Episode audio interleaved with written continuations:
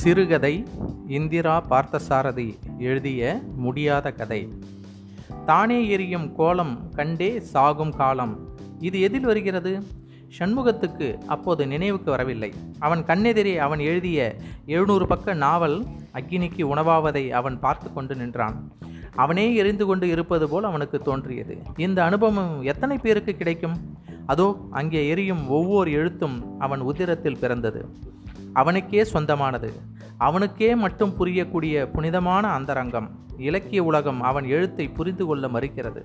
அதனால்தான் அவன் தன்னுடைய மாபெரும் படைப்பை எரிதழலுக்கு அர்ப்பணித்து விட்டான். தலைப்பு நன்றாக இருக்கிறது. இதை வைத்து கொண்டு வே வேறு ஒரு நாவல் எழுதி தாருங்களேன் என்கிறான் ஒருவன். இன்னொருவன் இதை எட்டு பக்கங்களில் ஒரு சிறுகதையாக்கி தர முடியுமா? என்று கேட்கிறான். எல்லாவற்றையும் விட தன்னை ஒரு விமர்சகனாக பாவித்து கொண்டவன் சொன்னதுதான் தான் எழுதியதை எரிக்க தூண்டியது. நல்ல எழுத்து ஜவ்வு மிட்டாய் மாதிரி மெல்வதற்கு சுலபமாக இருக்க வேண்டும். கூழாங்கற்களாக இருந்தால் யாராவது மெல்ல முடியும்? என்றான் அவன். எரிகின்ற ஜுவாலையில் ஒரு சிகரெட்டை பற்ற வைத்தான். அவன் எழுதிய எழுத்துக்கள் புகை புகையாக வெளிவந்தன. பிறகு வட்ட வடிவ வட்ட வடிவமான வளையங்களாக என்ன அழகான வளையங்கள்?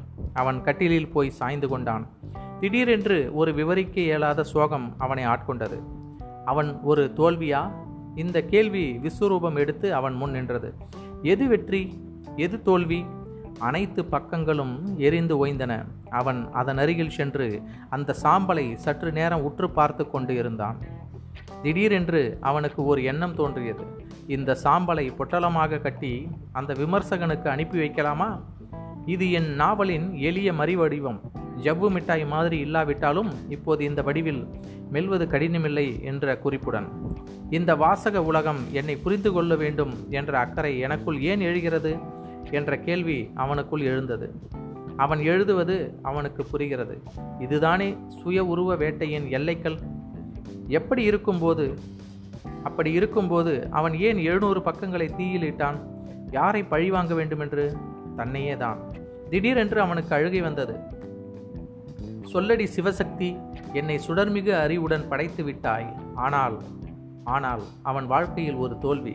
அவனுக்கு வாசிப்பவர்களை ஈர்க்கும்படி எழுத வரவில்லை என்கிறார்கள். அந்த விமர்சகன் சொல்வது உண்மையாக இருக்கலாம். அற்புதமான அழகு மாளிகை அவன் மனக்கண் முன் நிற்கிறது. ஆனால் அதை திறந்து மற்றவர்களுக்கு காட்ட சாவி அவனிடமில்லை. அவனுக்கு எழுத வரவில்லை என்று யார் சொன்னார்கள்? அவனுக்கு பிடித்திருக்கிறது அவன் அவனுக்காகத்தான் எழுதுகிறான். அப்படியானால் பிரசுரமாக வேண்டுமென்று ஏன் இந்த அரிப்பு? எழுதி எழுதி எரித்து தன்னையே அழித்து கொண்டு அவன் எழுதுகிறான். தினம் ஒரு தற்கொலை இலக்கியம் படைப்பதே ஒரு தற்கொலைதான். படைத்து முடித்த பிறகு எஞ்சியிருப்பது என்ன? முடிந்துவிட்டதே என்ற வரையறுத்து சொல்ல முடியாத ஏக்கம். அப்போது அறை கதவை தட்டும் சத்தம் அவனுக்கு துல்லியமாக கெட்டது. கனவு உலகத்தில் இருந்த அவனுக்கு அது ஆயிரம் மைல்களுக்கு அப்பால் இருந்து ஒலிப்பது போல் இருந்தது. ஓசை இப்போது பலமாக கேட்டது. ஆயிரம் மைல்கள் தூரம் குறைந்து கொண்டே வந்து யதார்த்த உலகின் நான் நீ உறவை நிச்சயப்படுத்துவதாக மிகவும் உறக்க கேட்டது. கதவை திறந்தான். அவன் மனைவி கோகிலா நின்று இருந்தாள். அவள் பார்வை அரை ஓரத்தில் குவிந்திருந்த சாம்பலின் மீது விழுந்தது. என்ன அது? என்று கேட்டாள் கோகிலா.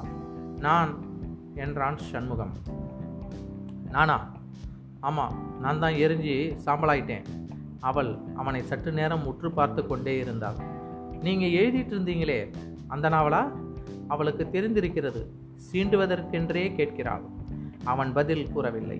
ஒரு சிகரெட்டை பற்ற வைத்து கொண்டான்.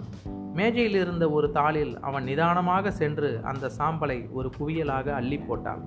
இனிமே நீங்கள் எழுத போகிறதில்லையா அவள் கேட்டபோது குரலில் ஒரு நம்பிக்கை துணிப்பது போல் அவனுக்கு பட்டது. உனக்கு சந்தோஷம்தானே? அவள் அந்த குவியலை மேஜையின் மீது வைத்துவிட்டு அவன் அருகில் வந்தாள். எனக்கு என்ன சந்தோஷம்? உங்களுக்கே தெரியணும். கல்யாணம் செய்துக்கிட்டீங்க ரெண்டு பசங்களையும் பெற்றுக்கிட்டீங்க அவங்களும் உங்கள் படைப்புகள் தானே? அவங்க எதிர்காலத்தை பற்றி யோசிச்சிங்களா?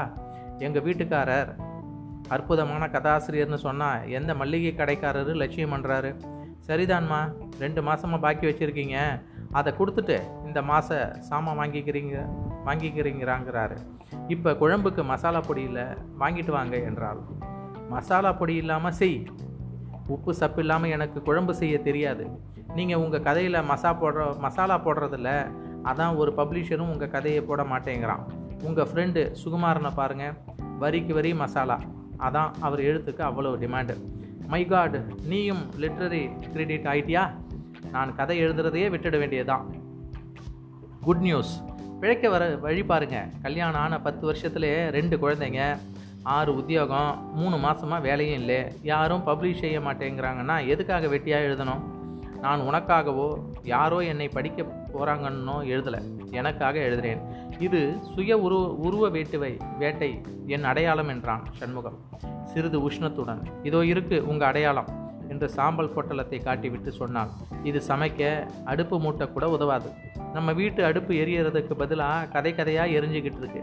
பேசாமல் நான் சொல்கிறத கேளுங்க. அண்ணா சாலையில் ஒரு கம்பெனியில் ஸ்டோர் கிளார்க் வேலை காலியாக இருக்கான். சுந்தர மாமாவுக்கு தெரிஞ்சவர் தான் மேனேஜரான் நீங்கள் அவரை போய் பாருங்கள் சுந்தர மாமா ஃபோன் பண்ணி சொல்கிறேன்னு இருக்கார். ஸ்டோர் கிளார்க்கா? என்ன நினச்சிட்ருக்கீங்க பத்து வருஷத்தில் எட்டு உத்தியோகம். பார்த்தவங்களுக்கு வேறு என்ன வேலை கிடைக்கும்? எத்தனை நாளைக்கு தான் வேலை இல்லாமல் குப்பை கொட்ட முடியும்? இப்போது நீங்கள் போகலைன்னா நான் தான் வேலைக்கு போகணும்.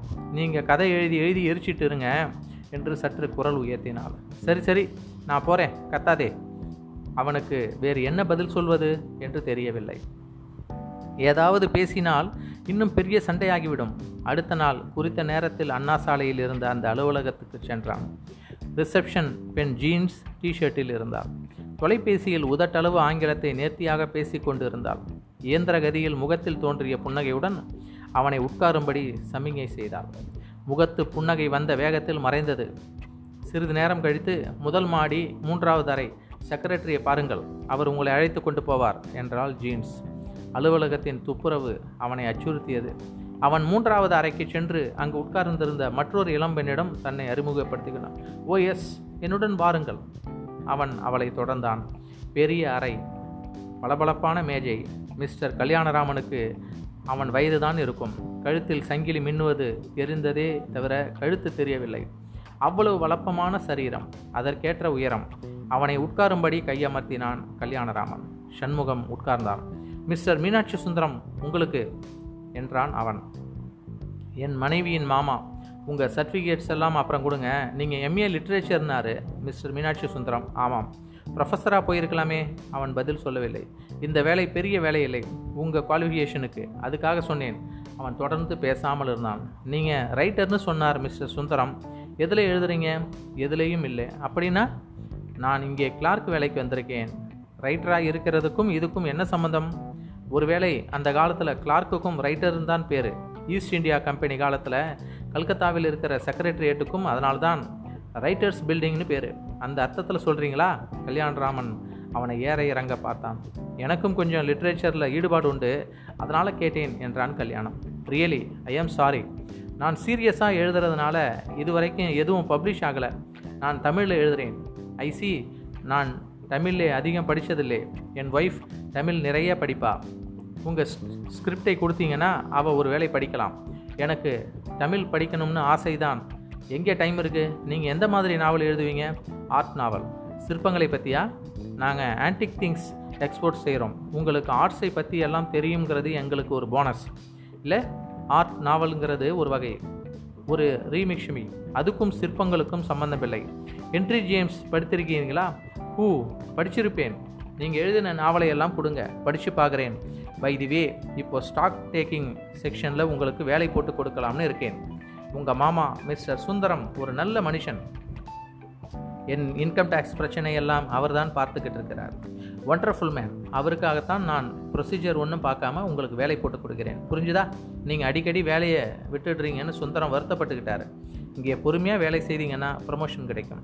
என்ன ப்ரமோஷன் என்றான் சண்மா ஹெட் ஆகலாம். ஆனால் ஒன்று ஆஃபீஸில் கதை எழுதக்கூடாது. ஸ்டாக் டேக் ஸ்டாக் டேக்கிங்னா என்ன? கல்யாணம் மணியை அழுத்தினான். ஒரு பணியால் வந்தார் இவரை ஜடாதரன் கிட்டே கூட்டிக்கிட்டு போ. மிஸ்டர் சண்முகம் ஜடாதரன் எல்லாத்தையும் உங்களுக்கு விளக்கமாக சொல்வார். ஸ்டாக் டேக்கிங் வேலையில் மூழ்கிட்டீங்கன்னா அதிலேயே ஆழ்ந்துருவீங்க.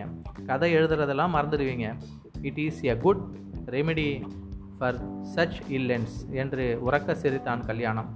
சண்முகத்துக்கு கோபத்தில் முகம் சிவந்தது. ஆனால் ஆனால் வீட்டில் அடுப்பு எரிந்தாக வேண்டும். கீழே பேஸ்மெண்ட்டில் ஜடாதரன் அலுவலகம் இருந்தது.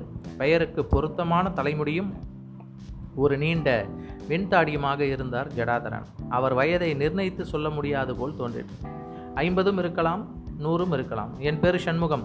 உங்கள் செக்ஷனில் வேலைக்கு சேர போகிறேன் மிஸ்டர் கல்யாண்ராமன் உங்ககிட்ட அனுப்பினார் என்றான் சண்முகம். முதல்ல பாஸ்னு சொல்ல பழகிக்கோங்க என்றான் ஜடாதரன். ஐ am sorry boss stock taking அவ்வளோ சுலபமான வேலை இல்லை. உங்களை விட இன்னும் சின்னவனாக இந்த வேலைக்கு வந்தேன். இன்னும் ஸ்டாக் டேக்கிங் எடுத்துக்கிட்டு இருக்கேன். நான் போயிடுவேன். இப்போ நீங்கள் வந்திருக்கீங்க. உங்களுக்கு அப்புறம் இன்னொருத்தன் வருவான். ஸ்டாக் டேக்கிங் நடந்து கொண்டே இருக்கும் என்று அவர் உறக்க வாய்விட்டு சிரிக்க ஆரம்பித்தார். அவர் சிரிப்பு ஓயவே இல்லை. சண்முகத்துக்கு அவரை பார்க்க பயமாக இருந்தது. அவனுக்கும் நீண்ட ஒரு வெண்தாடி வளர்ந்து விட்டார் போல ஒரு பிரமை ஏற்பட்டது. நன்றி.